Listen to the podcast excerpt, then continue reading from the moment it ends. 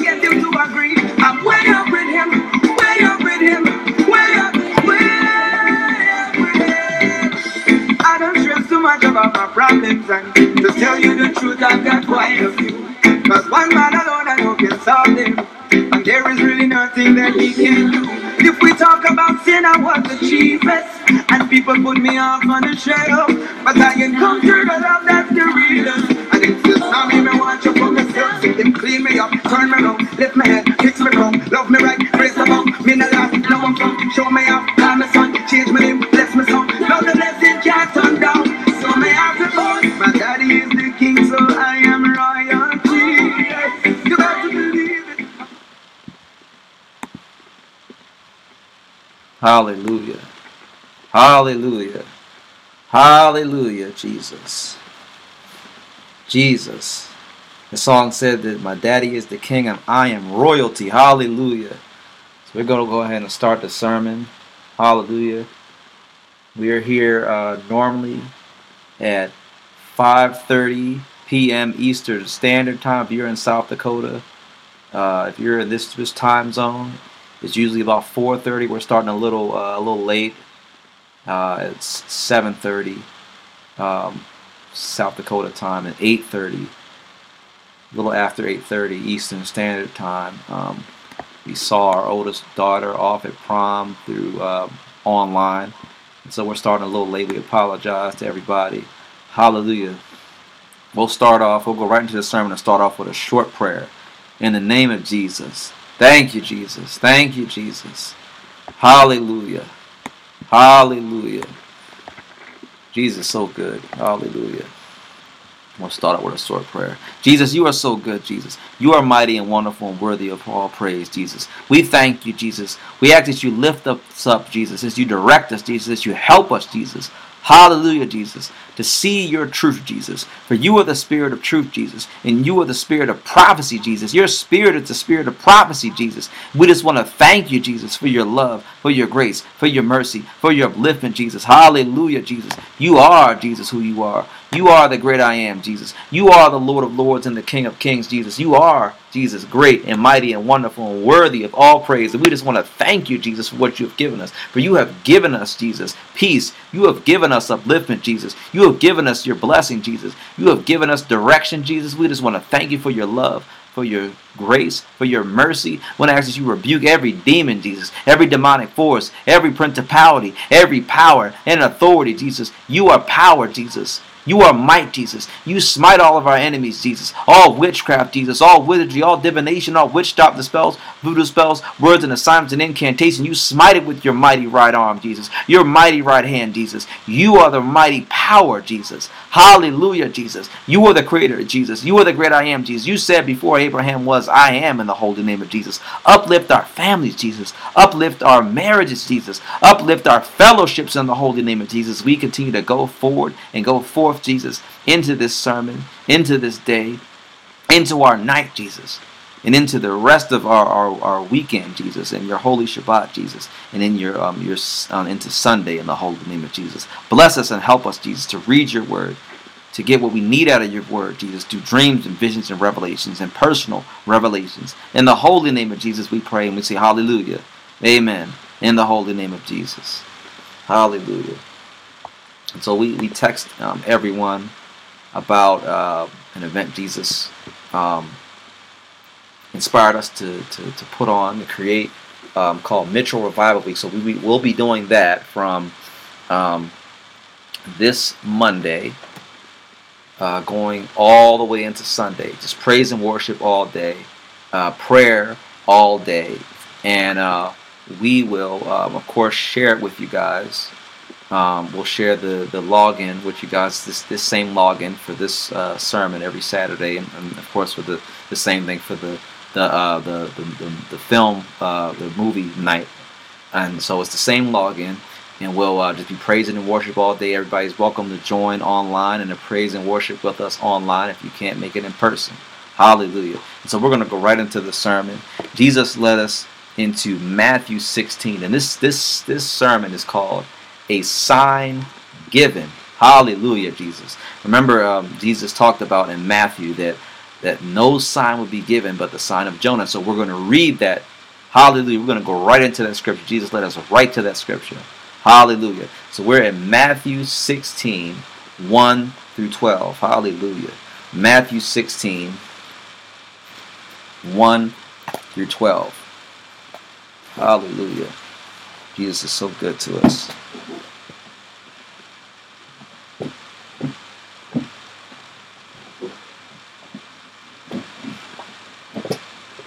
We're going to turn there.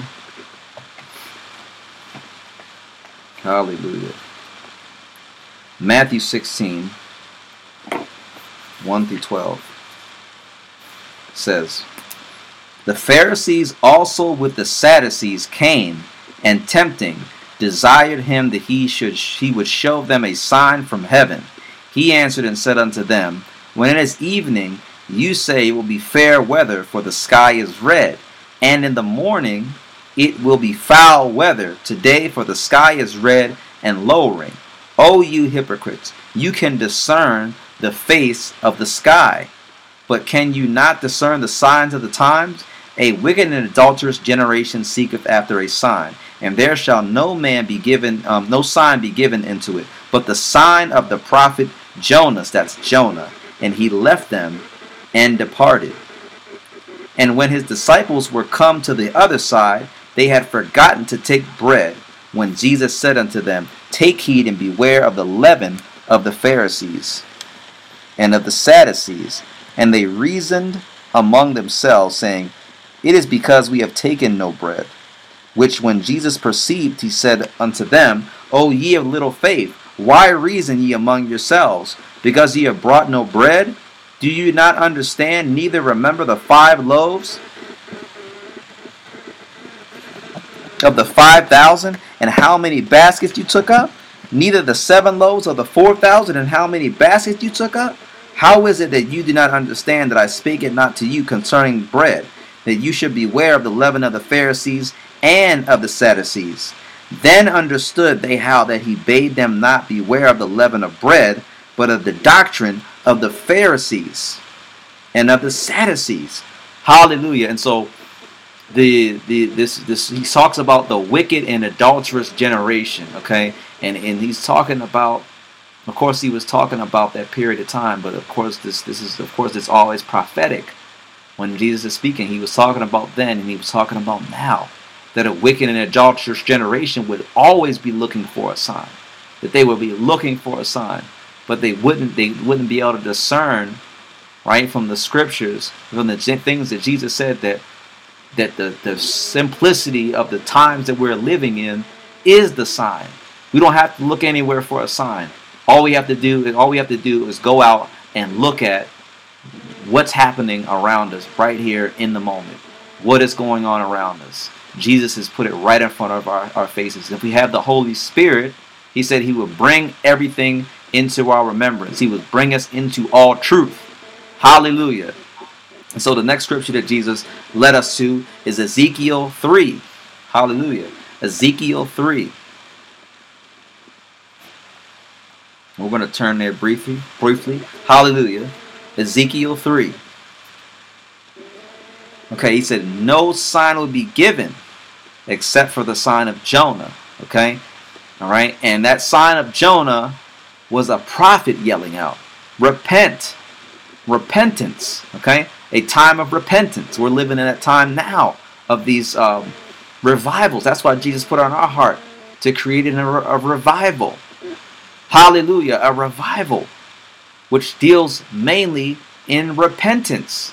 Hallelujah. We're dealing with something that has everything to do with repentance. Jesus said that we are supposed to live our um, live our lives, right, in repentance. Live a life of repentance. Hallelujah. So now, and we have prophets yelling out, "Repent!" Just like John the Baptist, "Repent, for the kingdom of heaven is near. For the kingdom of God is near." Just like John the Baptist. Okay. Now Ezekiel, Jesus spoke to Ezekiel and told him to speak similar words. All right, except for this was um, this was the, the, the call of a prophet. Okay, and we know that we, that that that if we keep the words of God, if we keep the laws of God, if we keep the sayings of God of Jesus in our hearts, that Sermon on the Mount in our hearts, He will um, sustain us and it becomes enjoyable. It becomes sweet. This is what Jesus spoke to Ezekiel about. And this is what Ezekiel experienced. Hallelujah. So Ezekiel 3 1 through 11 says, Moreover, he said unto me, Son of man, eat that thou findest, eat this roll, and go speak unto the house of Israel. Hallelujah. This is the time that we live in. So I opened my mouth, and he caused me to eat that roll. And he said unto me, Son of man, cause thy belly to eat and fill thy bowels with this roll that I give thee. Then did I eat it, and it was in my mouth as honey for sweetness. And he said unto me, Son of man, go get thee unto the house of Israel. Go to the house of Israel, and speak with my words unto them. For thou art not sent to a people of a strange speech and of a hard a hard language, but to the house of Israel. Not to many people of a strange speech and of an hard language, whose words thou canst not understand. Surely had I sent thee to them, they would have hearkened unto thee. They would have listened. Okay? Uh, surely had I sent thee to them, they would have hearkened unto thee. They would have listened to you. Okay? That, that's what he's saying. He's saying, Jesus is saying, we they would have listened.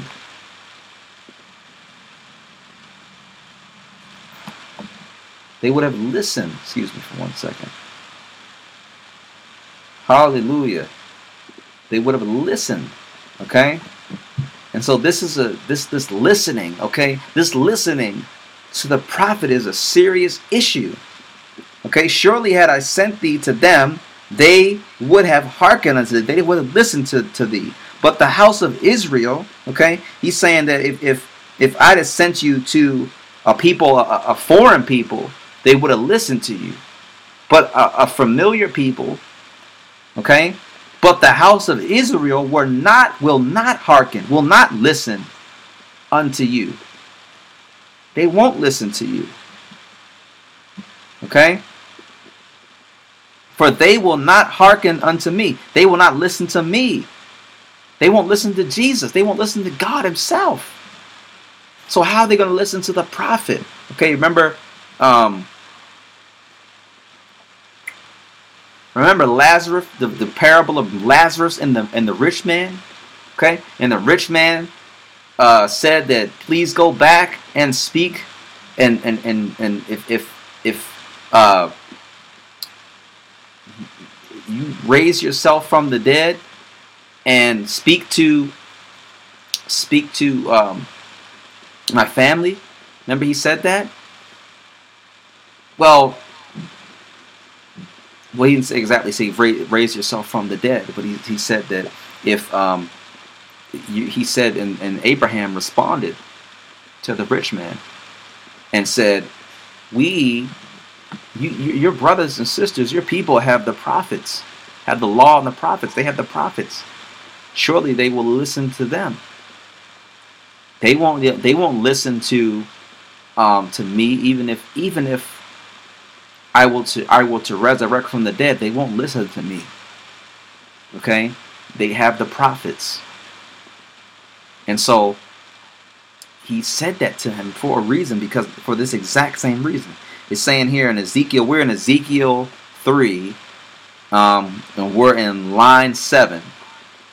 But the house of Israel will not hearken, will not listen unto thee, for they will not listen, they will not hearken unto me. They will not hearken unto me. God is saying they won't listen to, to me. They won't listen to God. They won't listen to Jesus. For all the house of Israel are impudent and hard hearted, hard headed, stubborn, stiff necked. That is, it all means the same thing. Hallelujah. Behold, he says to the prophet Ezekiel, Jesus says to the prophet, Behold, I have made your face strong against their faces because they are hard hearted, they're hard faced, they're hard headed, they're stiff necked. And thy forehead strong against their forehead. They have a hard head. they're they're they're very, very stubborn. And as an adamant harder than flint have I made thy forehead, have I made your forehead. Fear them not, neither be dismayed at their looks, though they be a rebellious house. Moreover, he said unto me, Son of man, all my words that I shall speak unto thee, receive in thine heart, receive in your heart, and hear with thine ears, and hear with your ears. Okay?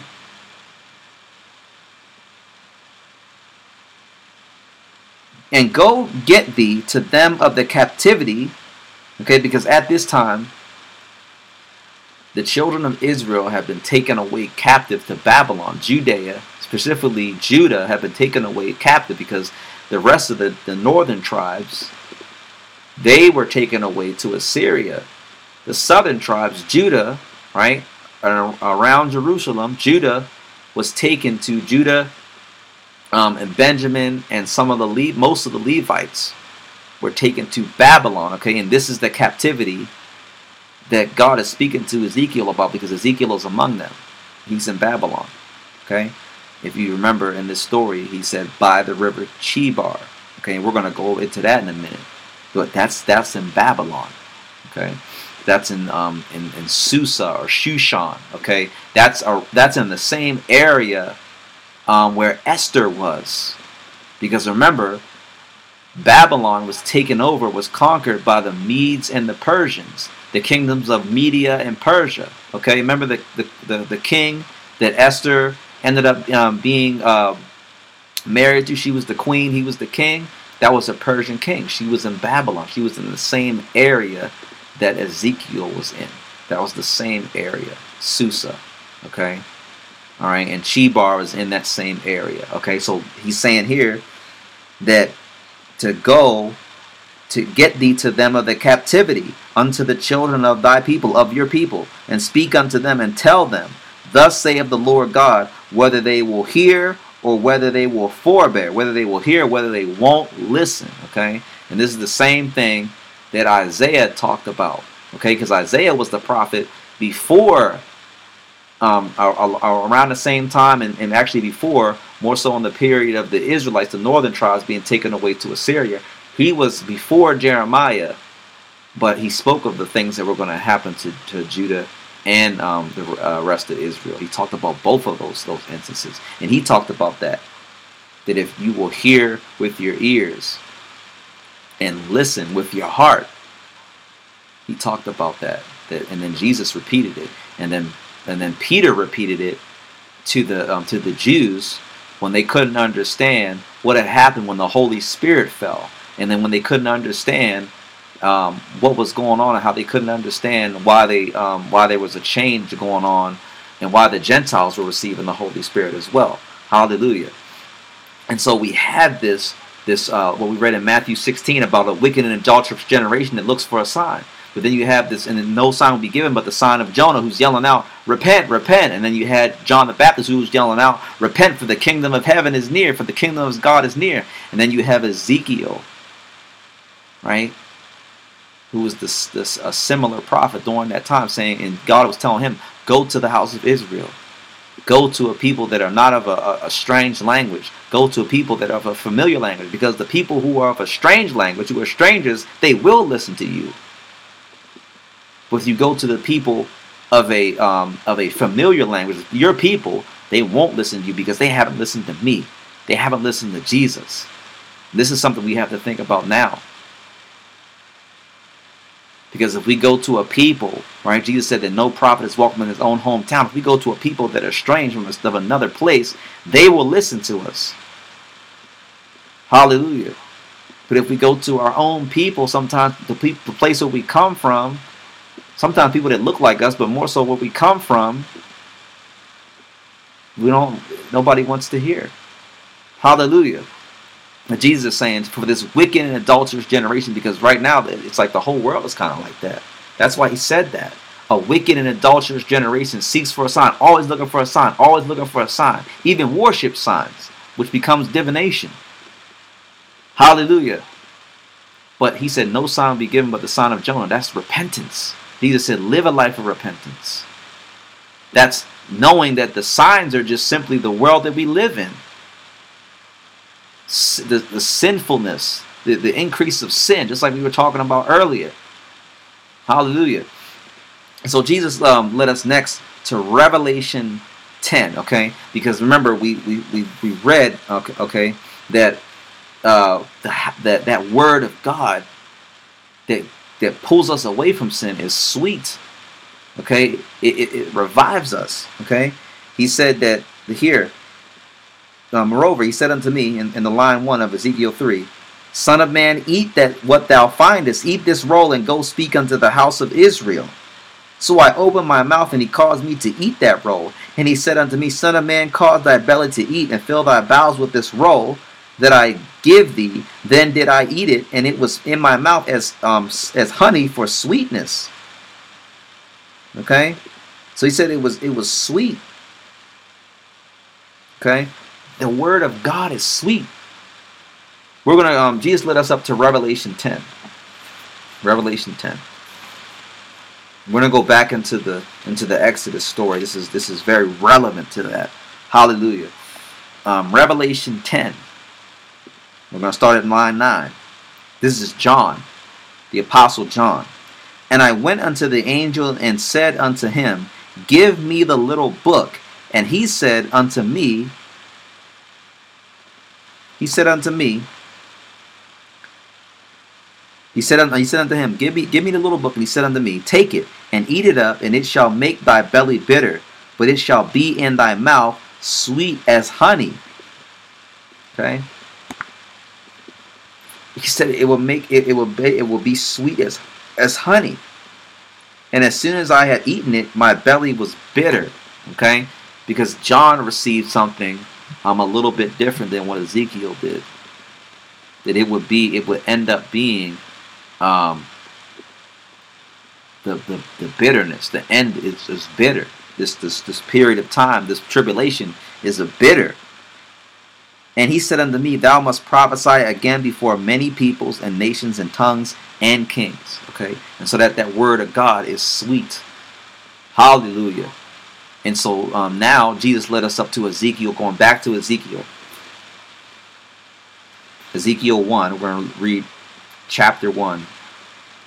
And Jesus has us um, skipping around a little bit in chapter 1. Ezekiel 1, line 1.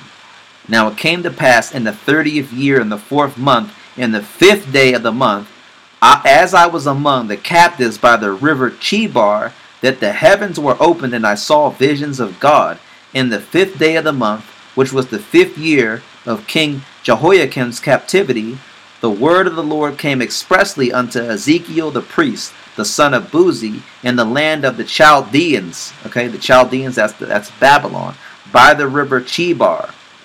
And the hand of the Lord was there upon him. Hallelujah. So we're going to go up to line 22. Jesus led us up to line 22.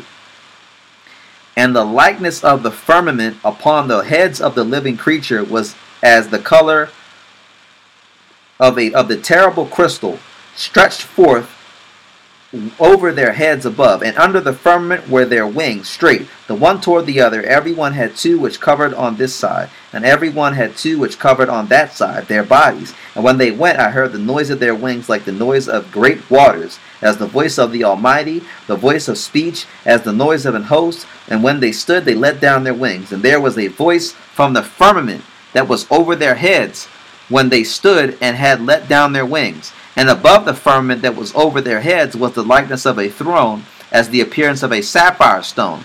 And upon the likeness of the throne was like the likeness of the appearance of a man above upon it. And sapphires got like that purplish color. And as I saw as the color of amber, as the appearance of fire round about within it, okay, that's what he said that, that Jesus is looking like, like like his his appearance kind of looks like amber. Um,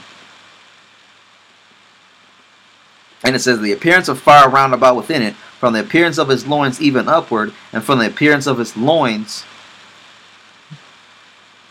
even upward, and the, from the appearance of his loins even downward, I saw as it were the appearance of fire, and it had brightness round about. As the appearance of the bow, a rainbow, that is in the cloud in the day of rain, so was the appearance of the brightness round about. This was the appearance of the likeness of the glory of the Lord. And when I saw it, I fell upon my face, and I heard a voice of one that spake. Hallelujah. This, this is what we have to prepare ourselves for. Hallelujah. And so now we're gonna go. We're gonna go back into the Exodus story. That is um, what the what we have to recognize. How we have to recognize the voice of God. Ezekiel was shocked to hear and see the voice and the presence of God. Hallelujah.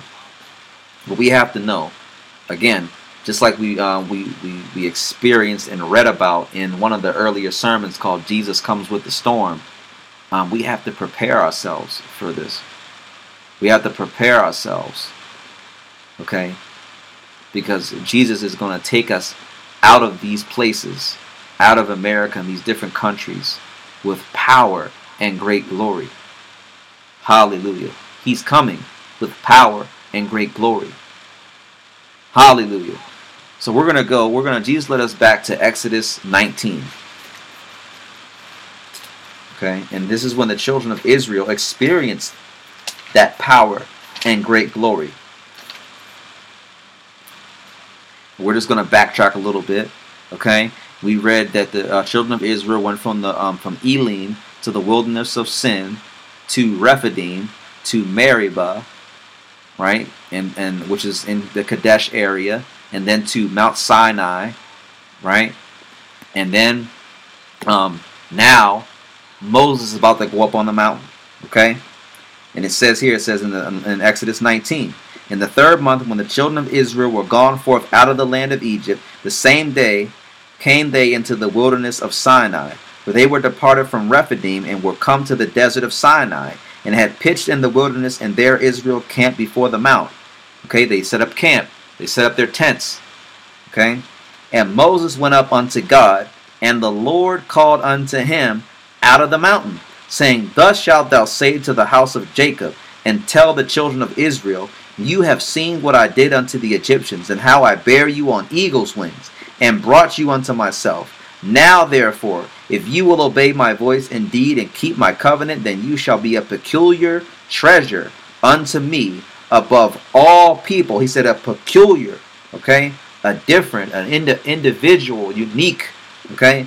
Treasure unto me above all people, for all the earth is mine, and you shall be unto me a kingdom of priests and an holy nation. These are the words which thou shalt speak unto the children of Israel. This is what he's telling Moses. Hallelujah. This is what he's telling him.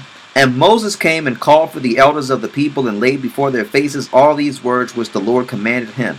And all the people answered together and said, All that the Lord has spoken we will do. And Moses returned the words of the people unto the Lord. And the Lord said unto Moses, Lo, I come unto thee in a thick cloud, that the people may hear when I speak with thee, and believe thee forever. And Moses told the words of the people unto the Lord. And so he's saying to Moses, I'm coming in a, in a cloud. I'm coming in a storm. Okay? Tell them that I'm coming in the storm. So when the storm does come, when you see that cloud, you know that it's me. You know that it's my presence. They're going to be able to feel my presence. Hallelujah. And the Lord said unto Moses, Go unto the people and sanctify them today and, and tomorrow, and let them wash their clothes, purify them, separate them, cleanse them, help them, Okay, that's what that's what the sanctify means. And be ready against the third day, for the third day the Lord will come down in the sight of all the people upon Mount Sinai. So they had to prepare themselves, just like we are preparing ourselves now. Praying, repenting, fasting. Remember, um, the uh, in in later on in Ezekiel and Isaiah, um, and then in Kings, they always talked about there was a watchman Okay, there was a watchman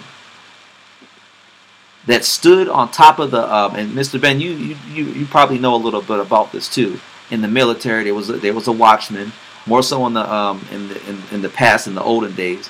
Um, less now, more so. I mean, now it's more of a, um, of a tower or a lookout with somebody with a telescope um, or or binoculars or something like that. But they would sit on a tower or a high spot or a roof, and they would watch and see right? In the encampment, on the wall, on the border of wherever this encampment was, and they would watch on top of on the top of the fortress, and they would look to see who was coming. If there was a, if it was the enemy, if it was friendly, if it was uh, uh, um, somebody that was an ally, if it was an enemy, they would they would sound an alarm. Okay, back in the in the biblical days, it was a it was a trumpet. Okay, and just like how we read in Revelation, there's those trumpet calls. Hallelujah. When Jesus spoke to Ezekiel, Ezekiel, he was saying to Ezekiel, I have set you as a watchman. Okay, so a certain ones of us as prophets, he is set as watchmen to sound the alarm. Just like John the Baptist saying, Repent, for the kingdom of heaven is near. Repent. He was his voice was like a Jesus said that his voice was like a sounding trumpet. That was that was the same thing that Ezekiel was doing. That's the same thing he's called a lot of us to do. That our voices are sounding trumpets to warn okay, of a coming storm, of, a, of, of what's to come.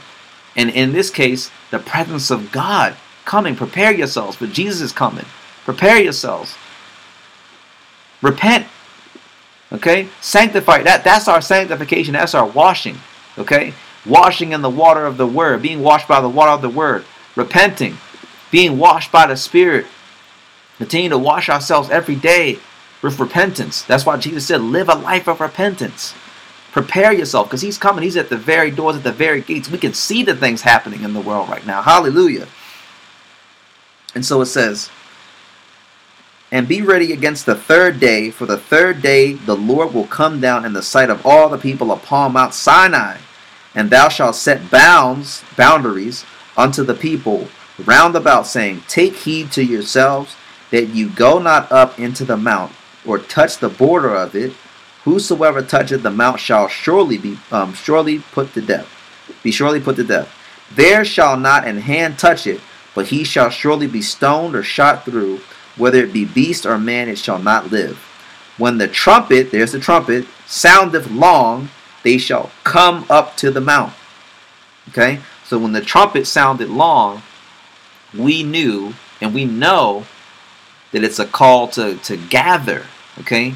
Just like we're experiencing now. There's a call to gather, there's a call for fellowship, there's a call for revival. All right, Jesus is calling all of us back to Himself. Okay, and, and we go through through um, a series of the of him, him calling us back to Himself. Because as He calls us closer, He calls us to release different things. Hallelujah. This is the same thing. When the trumpet soundeth long, they shall come up to the mount. Line 14 in Exodus 19. And Moses went down from the mount unto the people and sanctified the people, and they washed their clothes. And he said unto them, Be ready against the third day. Come not at your wives. And it came to pass on the third day in the morning that there were thunders and lightnings and a thick cloud upon the mount. Okay, and, and I can feel this prophetically, the Holy Spirit speaking, saying, Remember when he says, when he talks about the third day, three days, okay, that a day is like a thousand years. Okay, we will keep that in mind. Okay, that there were thunders and lightnings and a thick cloud upon the mount, and the voice of the trumpet exceeding loud, so that all the people that were in the um, camp trembled. They they were scared. Okay, and so we're, we we have a, we're living in a similar time now. Again, you know um, that that signifies the time that we live in. That that that those three days, that a day for God is a thousand years.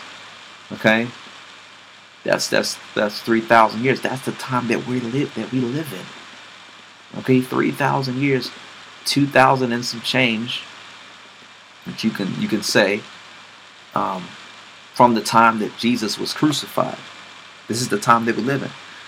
Line 17. And Moses brought forth the people out of the camp to meet with God, and they stood at the nether part of the mountain. So they stood at the, the back of the mountain. And Mount Sinai was altogether on a smoke, because the Lord descended upon it in fire. And the smoke thereof ascended as the smoke of a furnace, and the whole mount quaked greatly. The whole mountain shook. And when the voice of the trumpet sounded long and waxed louder and louder, Moses spake, and God answered him by a voice. And the Lord came down upon, upon Mount Sinai. Okay, so those trumpets got louder and louder. They sounded long. Okay, they kept sounding, t- telling the people to gather. And the Lord came down upon Mount Sinai on the top of the mount, and the Lord called Moses up to the top of the mount, and Moses went up. And the Lord said unto Moses, Go down, charge the people, lest they break through unto the Lord to gaze, and many of them perish. And let the priests also which come near to the Lord sanctify themselves, lest the Lord break forth upon them. And Moses said unto the Lord, The people cannot come up to Mount Sinai, for thou chargest us, saying, Set bounds about the mount, and sanctify it. And the Lord said unto him, Away, get thee down, and thou shalt come up, thou and Aaron with thee. But let not the priests and the people break through to come up unto the Lord, lest he break forth upon them. So Moses went down unto the people and spake unto them. And so what he's talking about is Jesus started to to um to give them an order of the order of things with the priests, which, which became um well they already were the Levites, but they were they were charged or given a, a job as priests. Hallelujah. And so we have to uh, we have to log out um, briefly, and then we have to log um, right back in.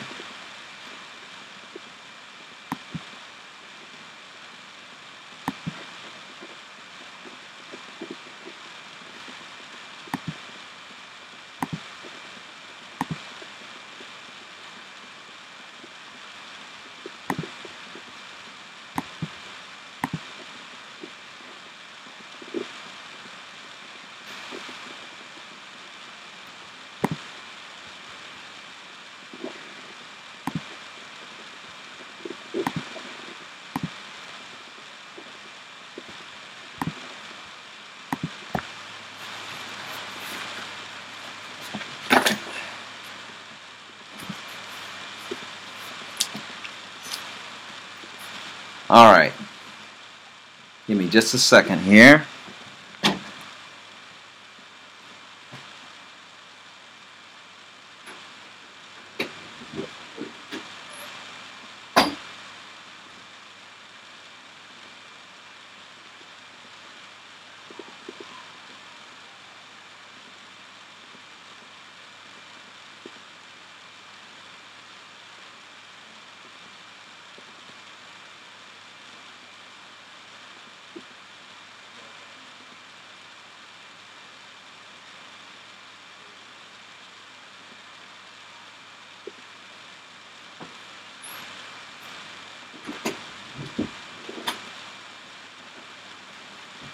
All right.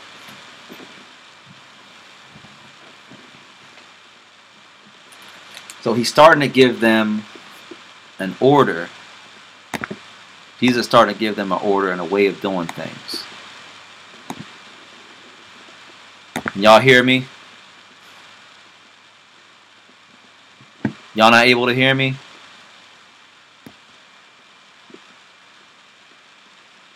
Can't hear?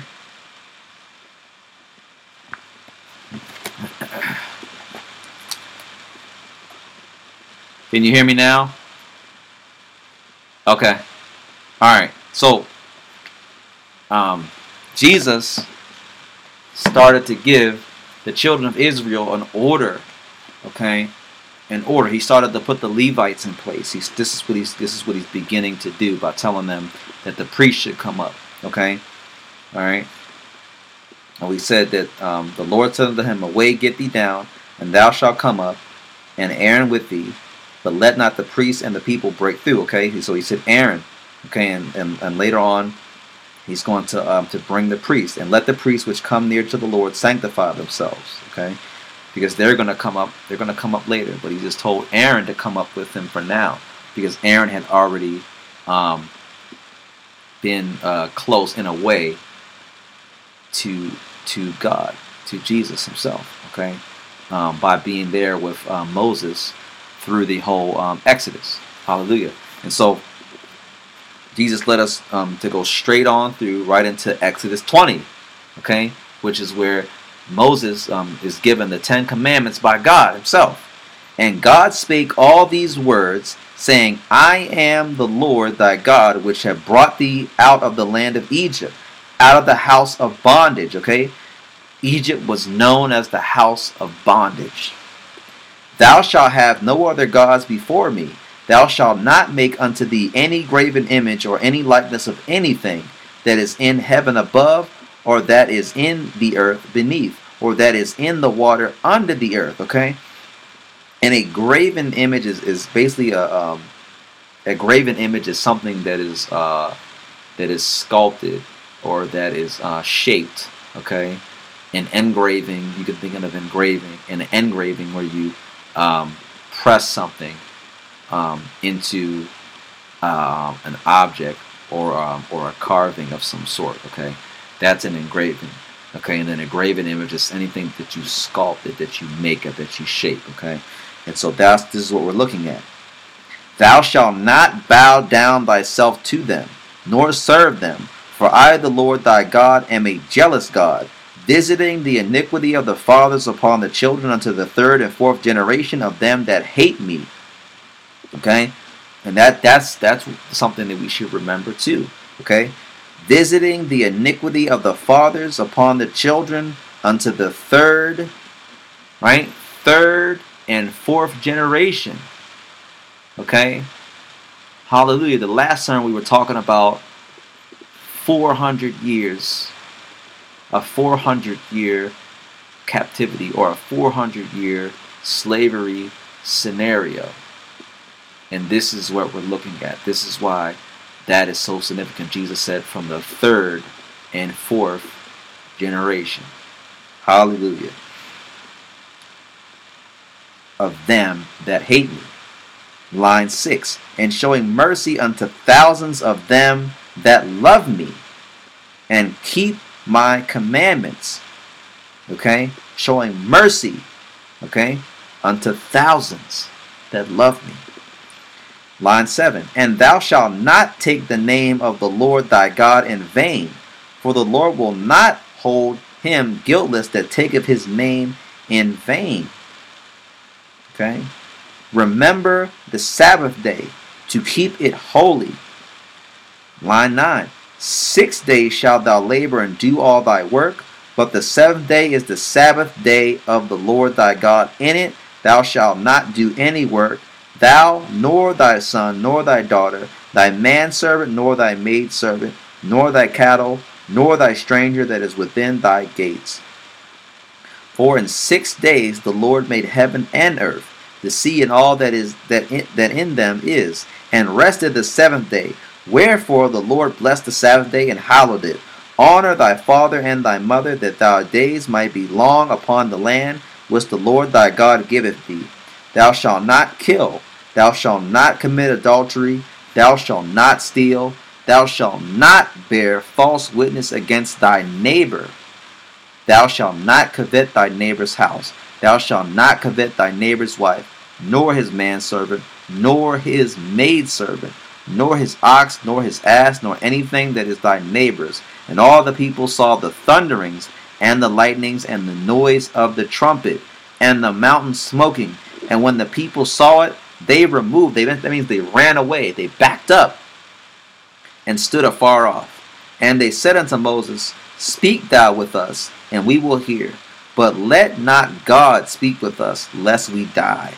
And Moses said unto the people, Fear not, for God is come to prove you, and that his fear may be before your faces, that you sin not. And the people stood afar off, and Moses drew near unto the thick darkness where God was. And the Lord said unto Moses, Thus thou shalt say unto the children of Israel, You have seen that I have, I have talked with you from heaven. Okay? What we saying here? God has come to prove you that his fear may be before your faces, that you sin not. So he's saying that God has come, God has come to prove his presence to you. Okay, to let let you know that this is serious, this is real, this is true, and that you sin not. Okay? And this just tells you how um, hard hearted, how stiff necked, how uh, hard headed the Israelites were because they still, of course, they still, we know that they still sinned after this instance. And the Lord said unto Moses, Thus thou shalt say unto the children of Israel, You have seen that I have talked to, with you from heaven. You shall not make with me gods of silver, neither shall you make unto you gods of gold. An altar of earth thou shalt make unto me, and shalt sacrifice therein thy burnt offerings and thy peace offerings, thy sheep and thine oxen in all places where I record my name, I will come unto thee, and I will bless thee. And if thou wilt make me an altar of stone, thou shalt not build it of hewn stone. For if thou lift up thy tool upon it, thou hast polluted it. Neither shalt thou go up by steps unto mine altar, that thy nakedness be not discovered therein. Hallelujah. So we're going to read, we're going to read Exodus 21. Jesus led us right into Exodus 21. And of course we know that the that the children of Israel did exactly what Jesus told them not to do. Now, these are the judgments which thou shalt set before them. If thou buy an Hebrew servant six years, he shall serve, and in the seventh he shall go out free for nothing. Okay? That's a Hebrew servant. Remember, it said that we're not supposed to covet, we're not supposed to uh, covet thy neighbor's house, thou shalt not covet thy neighbor's wife, nor his manservant, nor his maidservant, okay, nor any of his animals. This is where Jesus is talking about that I that he, he when when Peter talked about it that he that he, that he gives you uh, not a new commandment but an old commandment that was from the beginning. Okay, to love thy neighbor. All of these things about um, bearing false witness against thy neighbor, not coveting anything of the na- of our neighbors. This is has everything to do with loving our neighbor. Remember, Jesus said that he didn't come to abolish the law, but to fulfill it. And everything that he preached, he fulfilled it. Hallelujah. So again, um, Exodus 21. Now these are the judgments which thou shalt set before them. If thou buy an Hebrew servant six years, he shall serve, and in the seventh he shall go out free for nothing. If he came in by himself, he shall go out by himself. If he were married, then his wife shall go out with him. If his master have given him a wife, and she have borne him sons or daughters, the wife and their children shall be her master's, and he shall go out by himself.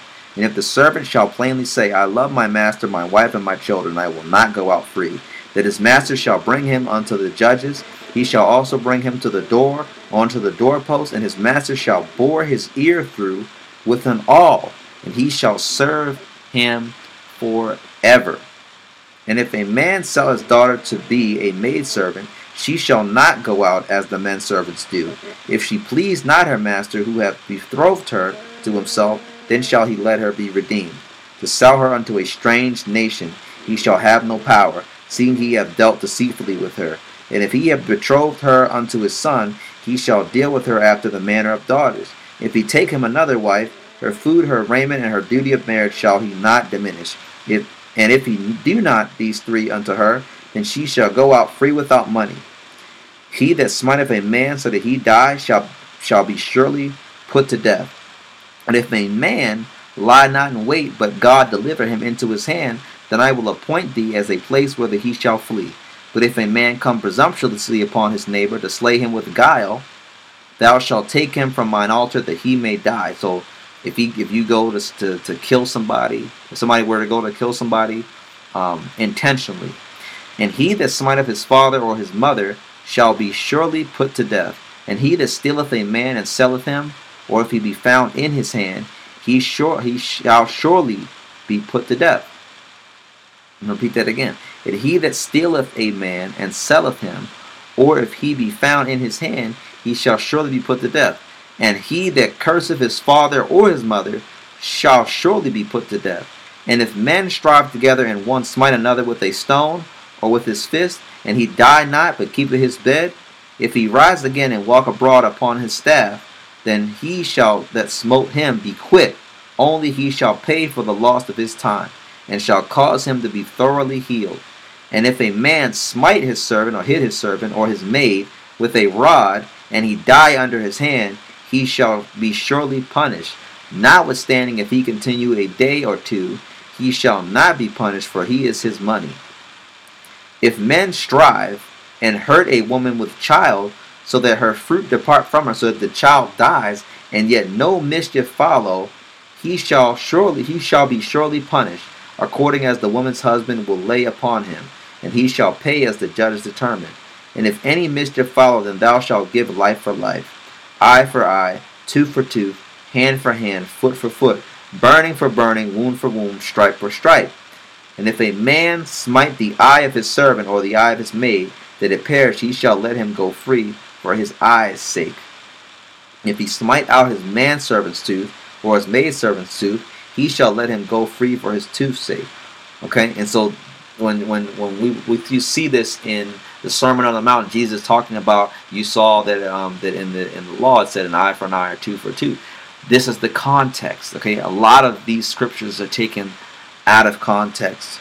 If an ox gore a man or a woman that they die, then the ox shall surely be stoned, and his flesh shall not be eaten. But the owner of the ox shall be quit. But if the ox were wont to push with his horn in time past, and it have been testified to his owner, and he have not kept him in, that he have killed a man or, or the woman, the ox shall be stoned, and his owner also shall be put to death. If there be laid on him a sum of money, then he shall give for the ransom of his life whatsoever is laid upon him. Whether he have gored a son or have gored a daughter, according to this judgment, shall it be done unto him. If the ox shall push a manservant or a maidservant, he shall give unto their master thirty shekels of silver, and the ox shall be stoned. And if a man shall open a pit, or if a man shall dig a pit and not cover it, and an ox or an ass fall therein, the owner of the pit shall make it good and give money unto the owner of them, and the dead beast shall be his. And if one man's ox hurt another, lest he die, then they shall sell the live ox and divide the money of it. And the dead ox also they shall divide. Or if it be known that the ox have used the push, used to push in time past, and his owner have not kept him in, he shall surely pay ox for ox, and the dead shall be his own. Okay? Hallelujah. So, Jesus gave us these laws. He gave the, the, the, the, the children of Israel these laws so that they know how to sanctify themselves the same way that Jesus gave us the Sermon on the Mount so that we know how to sanctify ourselves, how to separate ourselves,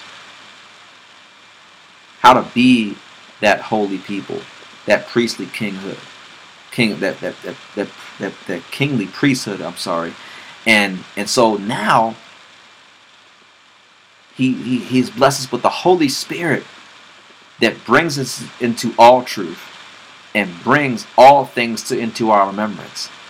These are the things that he's talking about in the Sermon on the Mount. Let's give us greater perspective. These are the signs that are given. Wanting to separate ourselves more, wanting to, to do more of His will, wanting to improve. That's the refinement. Hallelujah. This is these are the signs that are given. These are the signs of the prophet. These are the signs of the call. These are the signs of the church, the multitude, the body. Hallelujah. And so um, I want to share um, just a short video um, that just um, talks a little bit about um, Mount Sinai and uh, the Holy Land site video that we watched in the, uh, the past uh, few uh, sermons. We're going to take a look at that again uh, briefly. Uh, just bear with me for just a second here. Hallelujah.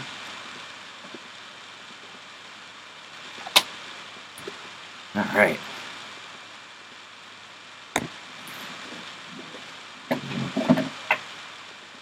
Pull this up. Take a look at this.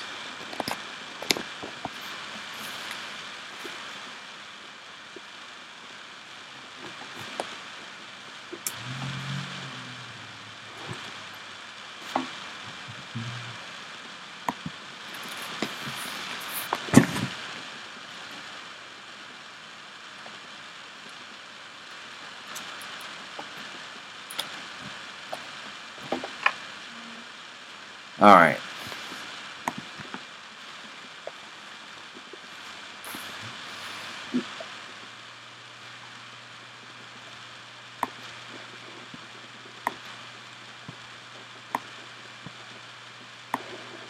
With me for just a second here.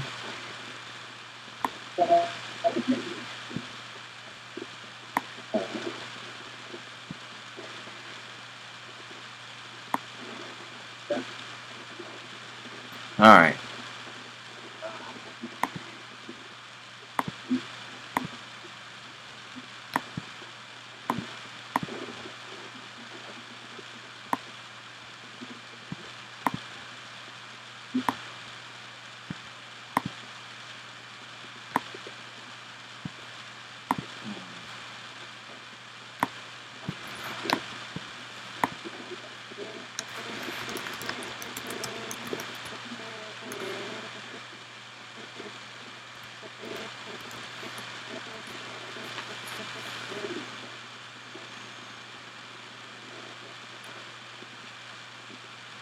Hallelujah.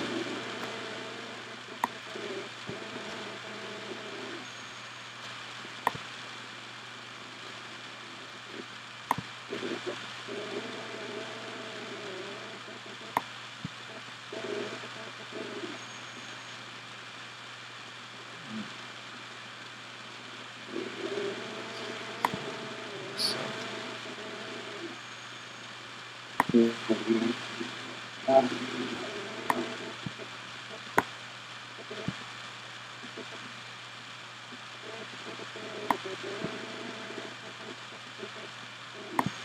all right.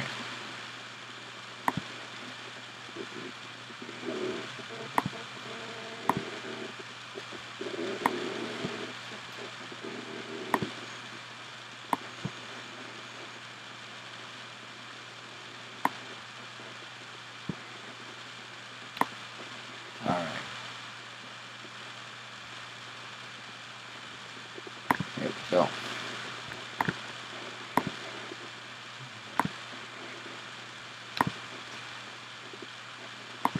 Y'all see that? I'm in uh, not gonna hold me uh, area.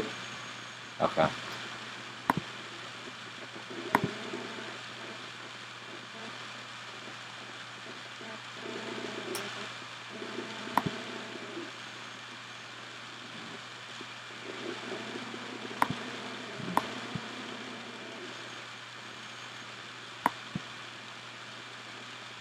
Arabian side, these same figures. So you can see in this video here, this amazing coral figures that look like axles, that look like chariot wheels, and they're just all strewn out.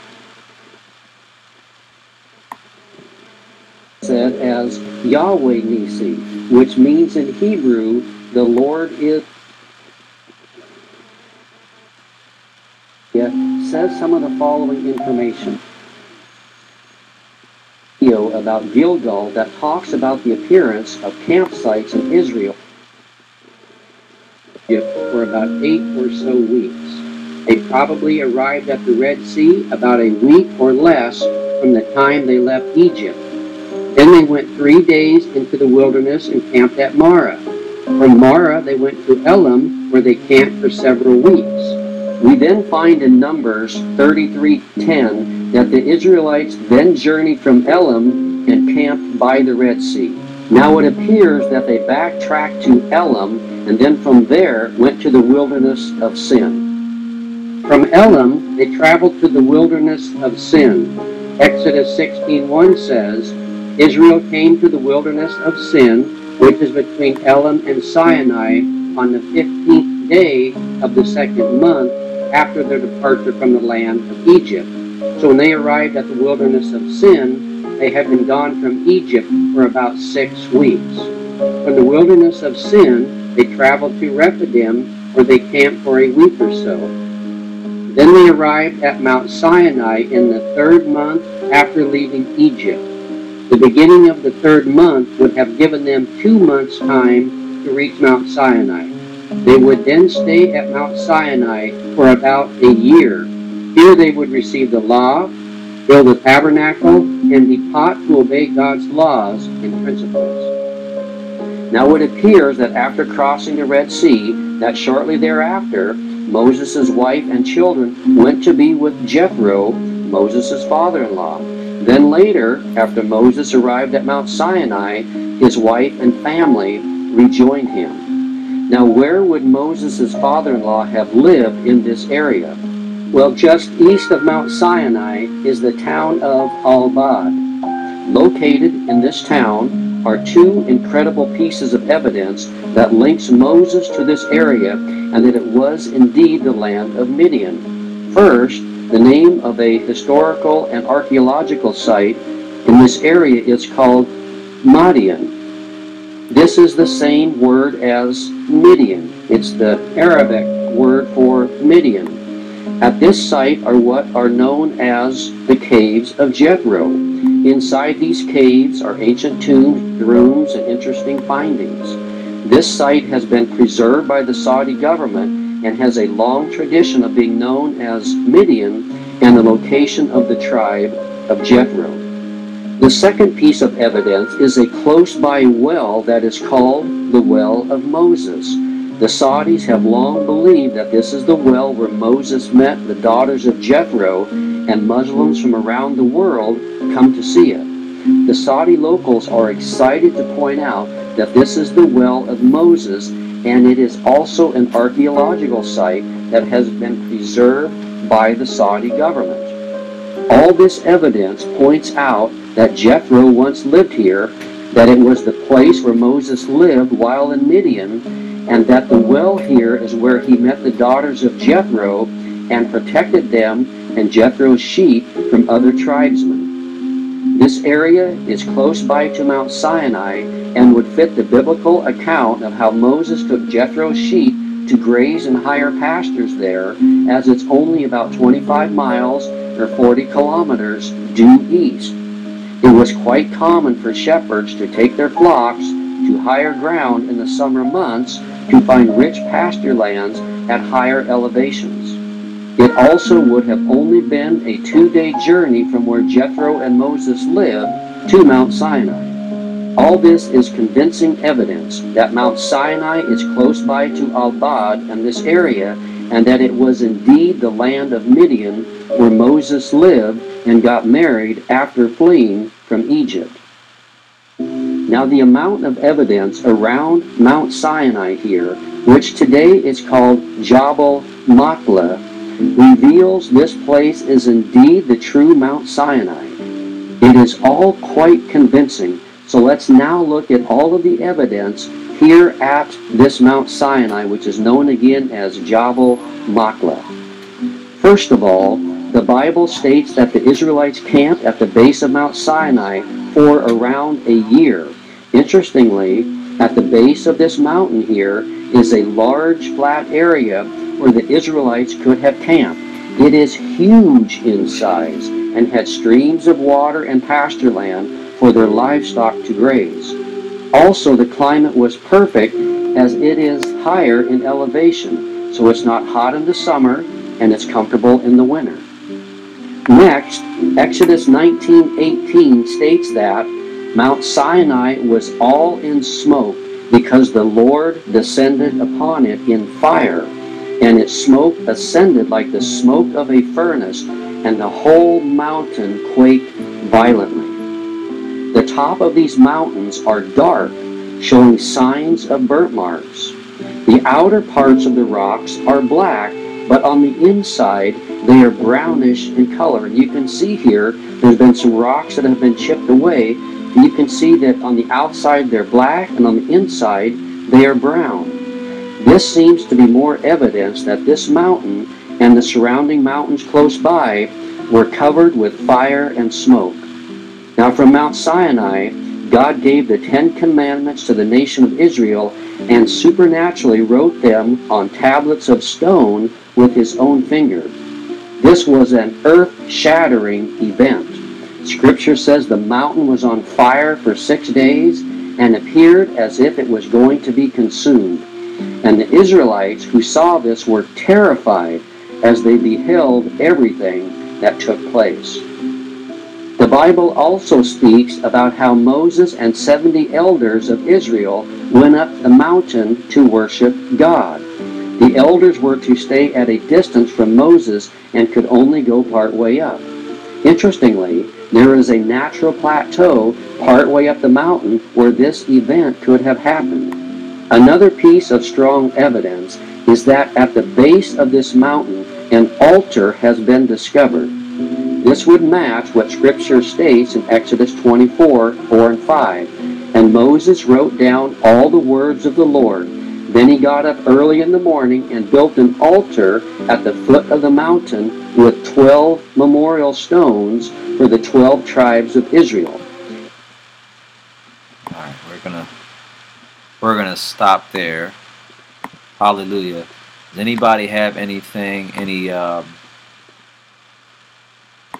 personal revelations, anything you got out of this that you want to share? Any any any testimony, anything like that? Hallelujah. We can share if you guys anybody wants to share. Hallelujah. Yeah. Um, of course, it was something that I wanted to reflect on that from um, Exodus 20, um, and it was about the, um, the the Ten Commandments, and that's all I wrote down was the Ten Commandments. I actually didn't write down what my reflection was, so I forgot what it was. But It's all right. I'm sure I'm sure it'll come back to me at another time. We'll we'll discuss it. I just don't remember what it was to do it at this time. Sorry. okay, it's all right. It's all right. You got anything, uh, Mr. Ben? No, no, I don't really have anything to say. You know, it's always uh, just uh, interesting to me anytime that, um, you know, kind of revisit Exodus and, you know, I'm just always amazed of um, how the people could hear God speaking to Moses, God feeding them, all these daily miracles, you know, wherever, you know, God, you know, right at night for them. I mean, you name it, right? Yeah. And how they still, still with sin, it kind of, it kind of boggles the mind. I would think that, and, and I like to think too, if I was there, there's no way. All I had to do was see that one time.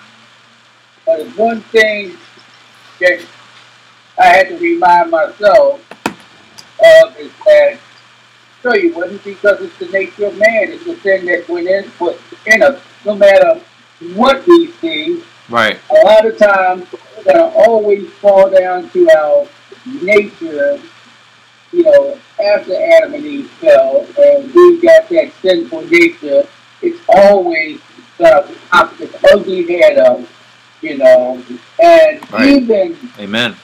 With the Almighty. Would you imagine if you heard the Almighty? And I'm talking about like we hear him and we know he's speaking to us, but an audible voice booming from the sky, you know, or you would think that I'm scared death. Oh, I ain't, I ain't no more sin. I ain't doing nothing. I ain't doing this. Right. You know, you would think that all of us would say, yeah, that would be me. I don't know what was wrong with them Israelites, but if I was there, I would have fell right in line, and that thing would have been the farthest thing from my mind, you know. And the truth is, no, you wouldn't because it's your nature. your nature and this human body is a sinful nature, you know. And, you know, it was, they needed that. I mean, we have the Holy Spirit, you know, you know, to help and guide us. I mean, like Jesus, you know, he went to the cross. You know, all these, you know, these us that we have that God, but they had the actual tangible stuff. Yeah. We generally don't have the tangible stuff. You know, we have the faith in, in God, you know, speak, you know, through us, you know, of course through his word, you know, through the Holy Spirit, you know, our faith and belief, you know, and you know, you, you have to kind of, you know, you know, I always wonder every time I revisit, you know, the story, you know, the Exodus and, and how, um, you know, all through the Bible, folks had the tangible stuff, right? Amen. Even Yeah. when Jesus was walking with his ministry, it was Right. a bunch of tangible things that you can actually put your fingers on, right? You know, a lot of people, if I can't see it, taste it, feel it, or touch it, I'm not believing it. You know, some people's attitude, right? If I can't explain it, if I can't touch it, feel it, if I can't see it, if they don't talk to me, then, uh, you know, with some people, it has to be 100% true. You know, Right. you know, like with the science, try to explain how the world came into play. You know, instead of accepting, well, you know, Bible says this is how it came to play, and that God and folks will say, well, I mean, God's all there. Was he the only one? Is it, did he do that with all the other solar systems? There any other solar systems out there? You know, and I'm like, I don't know, and I don't care. I just know what the Bible says. Mhm. And anything else, maybe, maybe not. God told me enough of what I need to know for now. And there, of course, are there things that He's not going to reveal to us all the time? Of course, so. You know, I mean, it's it's it's uh, it would be kind of big of us to think that we got God down pat and we understand and we know His most infinite thought Right. and Amen. just everything that he has done and Right. it's just infinite. And and who are we to say or what? I know what the Bible says and that's what I'm sticking to. If he did some other stuff out there, so be it. But apparently that's not what he needs me to know. Mhm. for me and for us, this is what is going on for our world, you know. Amen. And Yeah. and if somebody would say, well, how do you know? I said, look, I don't know. I mean, if you ask me, the honest answer is, I don't know. If you say, well, God ever talked to you in my heart, but you ever heard his voice in my heart, but did he actually like audible? No. But that's not the truth. Some people may, some people may not, some people may have had heard something audible, but most of the time it's him speaking to you in your heart through the Holy Spirit, you know. And either you accept that or you don't. And if you don't accept it, you're going to look for answers outside of, Elsewhere. yeah, outside of your faith. I mean, we're a faith. Faith. Once Jesus came and he died on the cross and he went back to sit on the right hand of the Father, he left us the Holy Spirit, you know, to guide us, to live within us, if we choose to accept him. You know, the world generally doesn't, you know, because the world needs some kind of tangible, explainable excuse or it's not possible, you know, all the scientific stuff. We deal with faith. Amen. And Some of the things it's interesting for us to learn and prove, like the videos, and and you can show some of the proof. But for us, whether that proof is there or not, it's not a point. It's interesting, good to know, you know. But for us, faith, it's our faith. It's not that I can prove that this happened or I can prove that that happened. And here's the proof that Jesus walked these dusty roads of Palestine, and here's the proof here. You know, it's you know, it, it's something that's interesting, it's something that's good to know, you know, but it's kind of like that is something for maybe the non-believer to try to prove that the scientists might say this didn't happen. Well, if you want to get into the scientific level, here's the proof scientifically that this did happen. That, you know, Moses did strike this stone. Here's some proof that water did come out from that rock. You know, here's the proof that fire and smoke was at the top of this mountain. Here's the proof, right? But that's not for us. We are pretty believers. Bible says we believe it.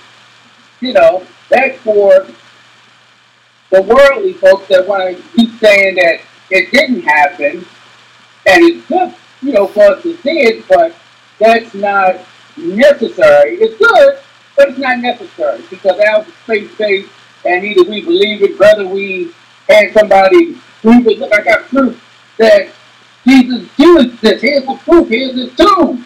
I'm like, well, cool, but Jesus doing this, and I never had to see that tomb a day in my life. You know, Right. because it's in here.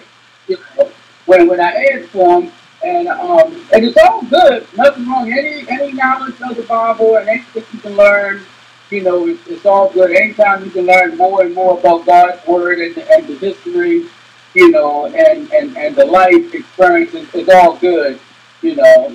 And uh, some of the truth stuff is kind of it's kind of academia, or where academia tries to show that nah, this didn't exist, you know. But then you have kind of like the academia side on a Christian side saying, here's the proof it did exist, and here's the proof to offset the other academia that say it was Big Bang Theory and this, this, and that, and that, right?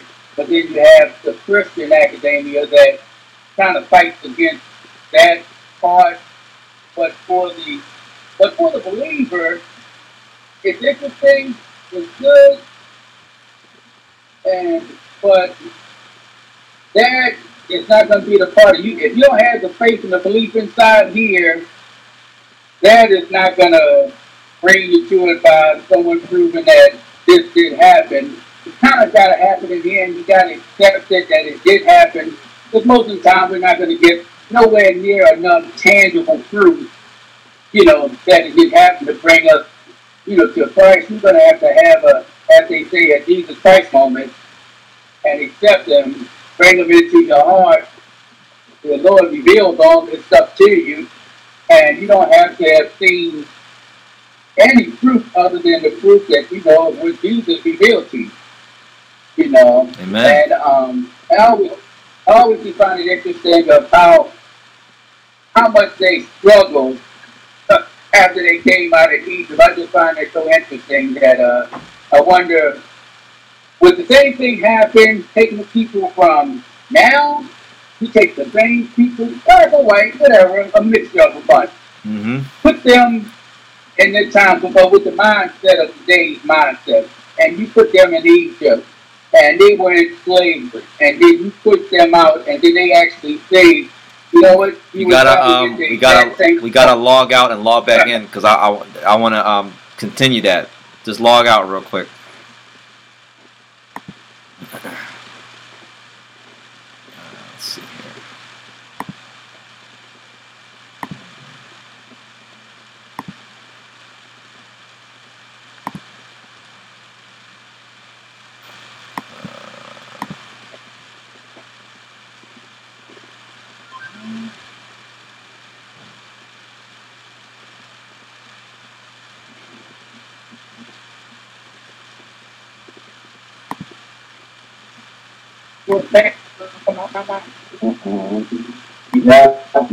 Okay, go- go ahead.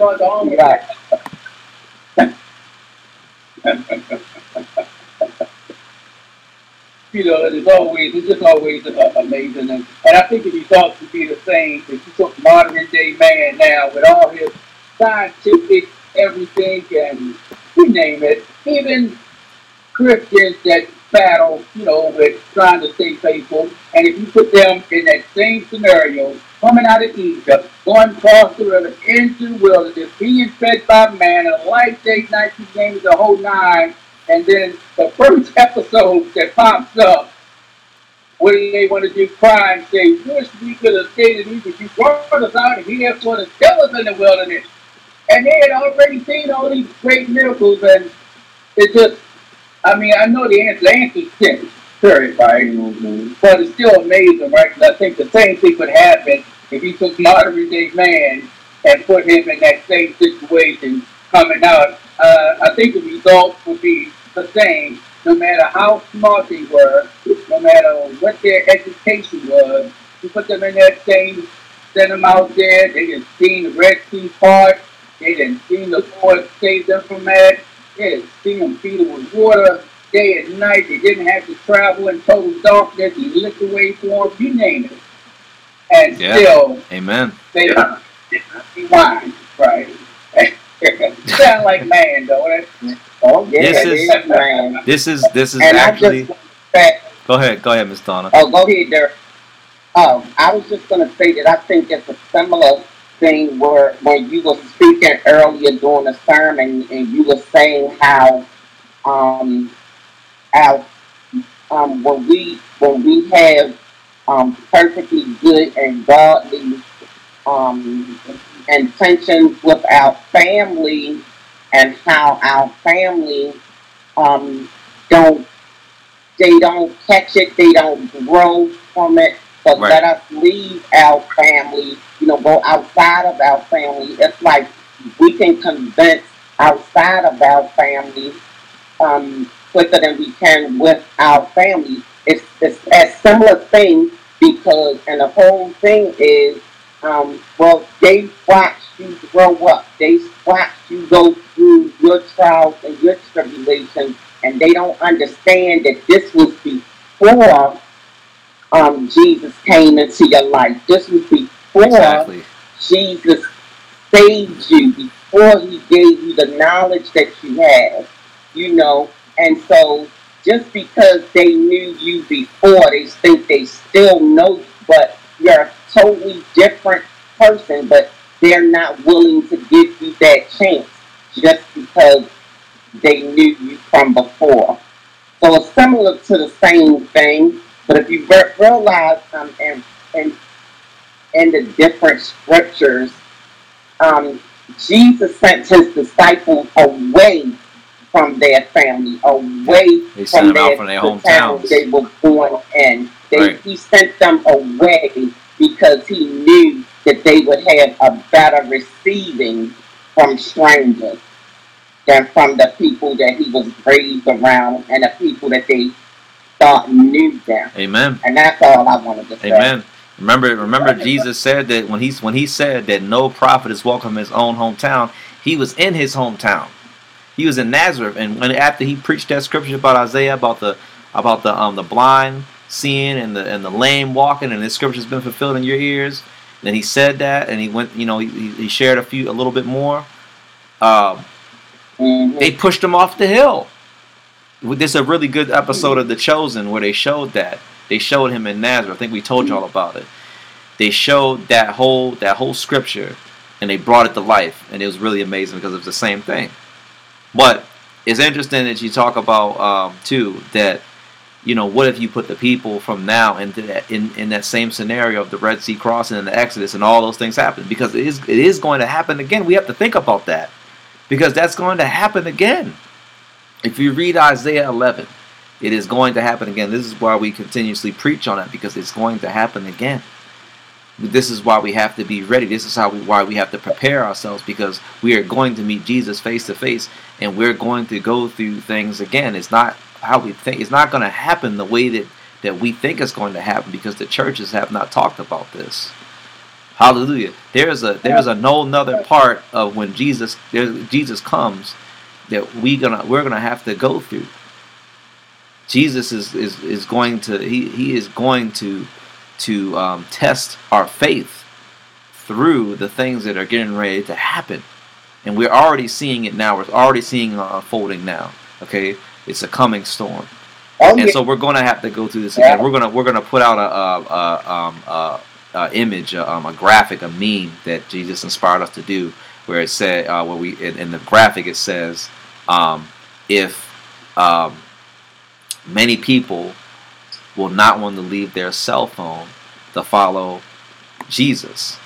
And that's a that's a that's a real and true thing. Like these are some of the things that that a lot of people won't be willing to leave behind, even though they see Jesus standing in front of them and they see the waters um, split up in front of them and they and they literally have to see the path to freedom, but don't want to give up these mm-hmm. things. That, that's that and that's a that's a real and true thing. We have to think about these things because it really is true. This, this is these are some the these are things that we really are facing right now.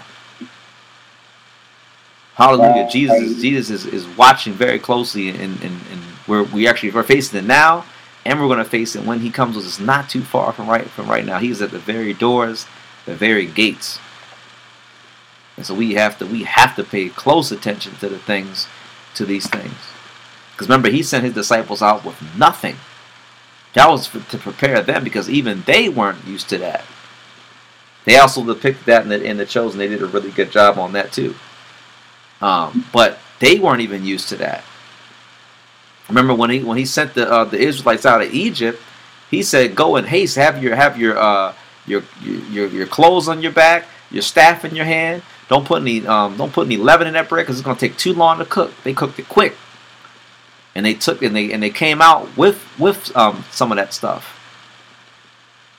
And and the other part of it is they left with riches that the Egyptians gave them. Mhm. And again, But I think they're gonna have. again we live in I modern day Egypt. And I'm thinking to be real clear, you don't have to be like guessing, you know, what's going on. When the time comes, Jesus is going to be making it quite clear. It won't be like, oh, I, I misunderstood or I. Nope, I you won't uh, you will not misunderstand. Straight, straight up. So, just like it was with Israelites. I mean, it was straight up and down. They seen it. It was there. So it didn't like they had to guess whether they need to follow or am I doing. It was right there in your face. It wasn't Satan doing these things, right?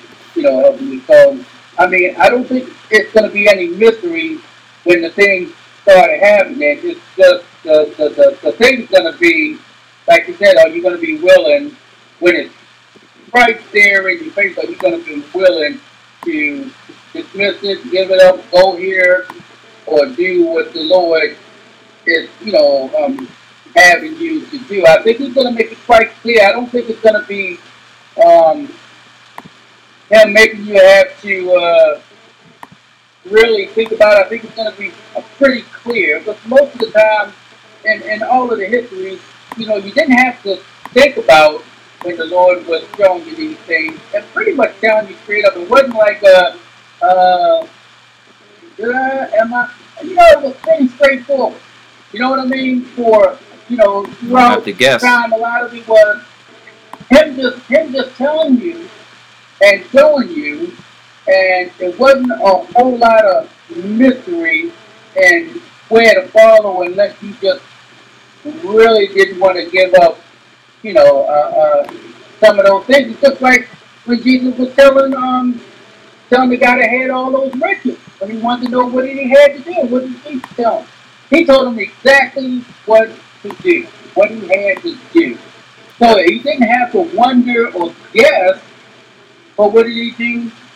he fainted away because he couldn't give up those riches, right? But he had a choice, and he knew it wasn't, you know, Jesus making him wonder about if he did. He told him straight up, this is what to have to do in this moment, you Yep. know. Give he it all up and follow it. And me. I think that the choices with us when the times are coming, it's going to be pretty straightforward, and you're either going to choose to follow him, do it, or you're going to choose to, I can't give up I can't give up my money. I can't give up my car. I can't do this. And it's not going to be um, guessing and wondering. You know, it's going to be in your face, great. I believe. I don't think that he's gonna make it so um, vague, if you know what I mean. I don't think it's gonna be anything vague. I think it's gonna be just like it was when the things were happening when they came out of Israel. Wasn't nothing vague about that. They came out with a strong arm in your face. You know when you know when uh, uh, uh, other things happened, it was Jesus telling them directly, and either they faded away because they because tradition, they just didn't want to, you know, believe or or not. So I think when the choice is when people are um, when people become faced with these choices, it's going to be pretty clear cut, and you're either going to choose like some of the rich folks did, and some of the other folks to go the other way, Right. you know, or you're going to choose to, or you're going to say yes, for it. And I think uh, I don't think that um I don't think you're going to have to worry about am I am I making the right decision? You, you're going to know what decision you want to make, because your heart is either going to be there, or your heart's going to be you know against them.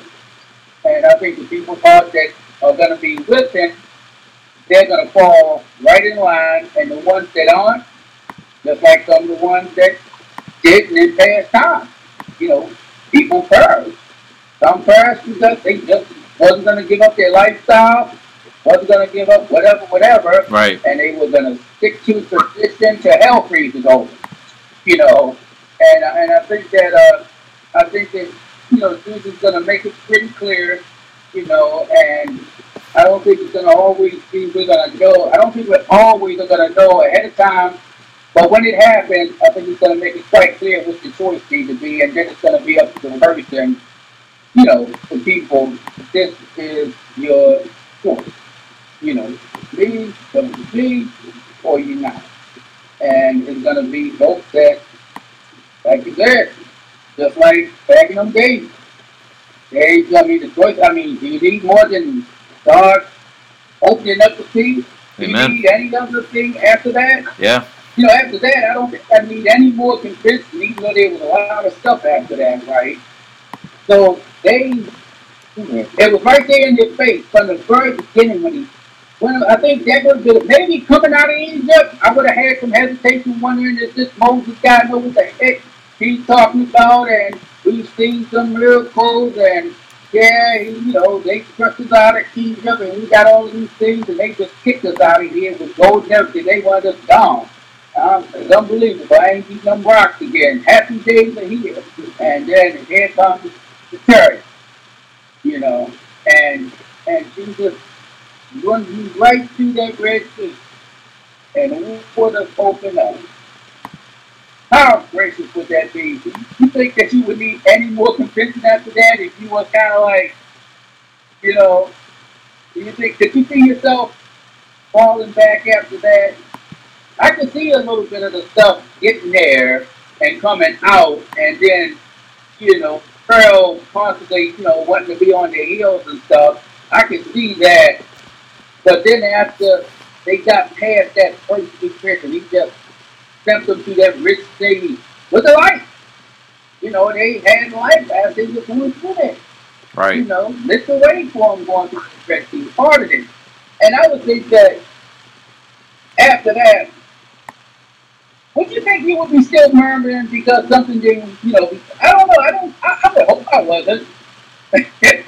and I we out can't really Yeah. say because right now we um or right now in the point in time of our lives we um know Jesus. We have a, a pretty good relationship. It can be better but we do have a pretty good relationship with him. And so at this point at this stage in our lives I can't see us murmuring but Well, I think that we we would have to be in that position really. Yeah.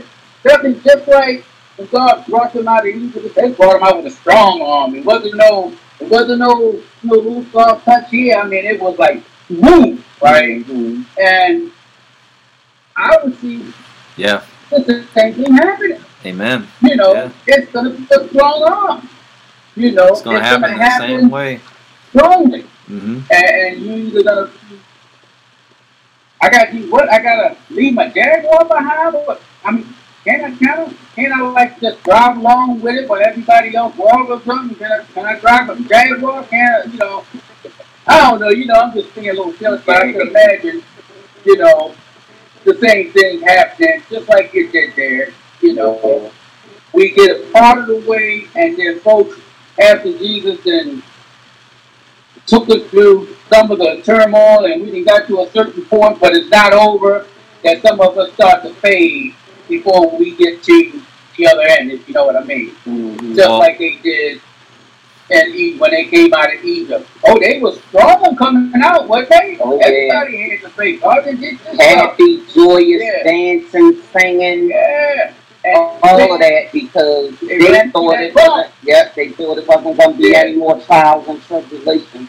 So I, I see the same thing possibly happening that when that time comes and we watch this one out of the nations and and, and whatever we go out the nation with and we're like going through that second one and then we get to the other part where since we now the true followers to folks that was just there for the ride Mm. and they start fading off because here's you know, say the next road or whatever you want to call it, right? And then it's some other bumps in the road, you know, because it's just ordained it has to be that way. That's how Jesus has to plan. And I know he already knows that some are going to make it to the Red Sea.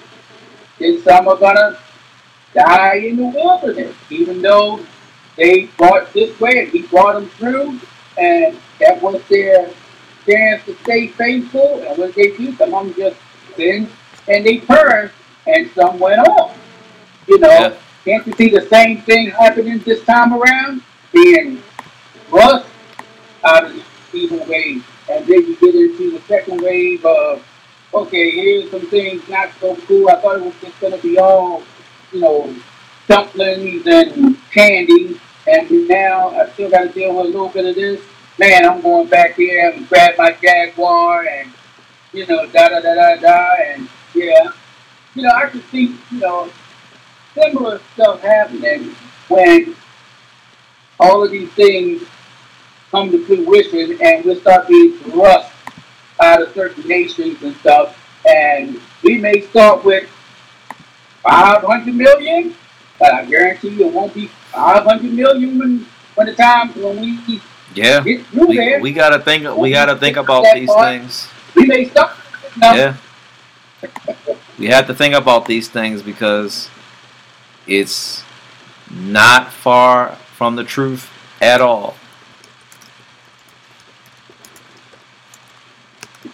And I think the way that we do, I, I think Hallelujah. what's gonna get us is, is what is what's gonna get us to the point that we need to be is we have to think before we do things and think in a sense of what if God's coming was right this right this moment. That's all we have to think I'm not about think of doing it. something that I don't want God to see, you know, I'm not doing something that God would not approve of and would cause him to leave me behind. You know, um, so those things we shouldn't be doing those things. If, if there's anything that we would do that's against him and we know if we're doing it and he's gonna leave us behind when he come or it's gonna he's gonna feel some way about it, we shouldn't be doing it. Yeah. Yeah. Food for thought, though. You know, always kind of, you know. So Mr. Barber, you got something to say now? I, w- I wanted to show you. I want to show you this. I want to show you this. Uh, let me see if I can pull it up here. I want to show you this real quick. Don't get us started, boy. See that? it's coming up. Yes, we see it now. We're gonna um, we're gonna put this out pretty soon because this is the um, this is the time period that we're living in, and it's really true. It really is true. God gives became. It really is true. And so we really do got to think about this right now. We really do got to think about this because we really do. We really do live in modern day Egypt, and he's gonna. He is gonna take us out with a strong arm. So we do got to think about this. We do got to think about what are the things that we're holding on to. What are the things that we we are we coveting anything? Are we holding anything above Jesus? That's why he said that. That's why he said, you know, even even when he said about mother and father, brother and sister, you know, if you love me more than these, you you have you you are you are none of mine. You have no part in me. So we do. These are all the things we got to think about. So I'm really glad you guys um, brought that up and, and, and, and that, that made you think about this. This is this is even a purpose of some of these videos is to put ourselves in the shoes of the Israelites, of the children of Israel during that time, thinking about traveling through those areas, traveling through those uh, those wilderness areas, you know, um, walking through those those stones and rocks, you know. And it even says in the scriptures, it says that and when we trust in, in, in the Lord, that He strengthens us, that He revives us. So they they didn't have, you know, remember I said that, that He carried them on eagle's wings. They weren't tired. It was that it was that they, it was it was more mental. It was more mental. Like I'm tired of walking. I'm tired of walking. They weren't physically tired, but it's like they were tired of walking. They were tired of, of walking through um, those paths, and, and, and they were they you know they even talked about they were tired of eating the same thing because they were eating the manna. But it was it was the it was the, the the objective, which was the promised land, and which was Jesus, that they were supposed to be focused on. And so we really are facing this. We really are facing this. So we do have to think about this. Jesus is is is prodding us to look at this. He's prodding us, and we have to go into repentance for the things that we have put before him, before him, mentally, the things that we have put before him, physically, because we do have to rid ourselves of these things. Yeah. Because we ha- and we have to prepare ourselves. We have to be ready. Amen. And so I, I'm really glad you guys brought that up. I'm really glad that um, that uh, that that caused you guys to, to think about that because that that's important. And so we'll we'll go ahead and end it there. Uh, I know we gotta we gotta go. We gotta go ahead and get the uh, the children in the bed, and uh, we'll uh, Okay. Yeah, it's already late. we'll probably call you guys. Yeah, we'll we'll probably call you guys um, in the morning, well after we get out of church,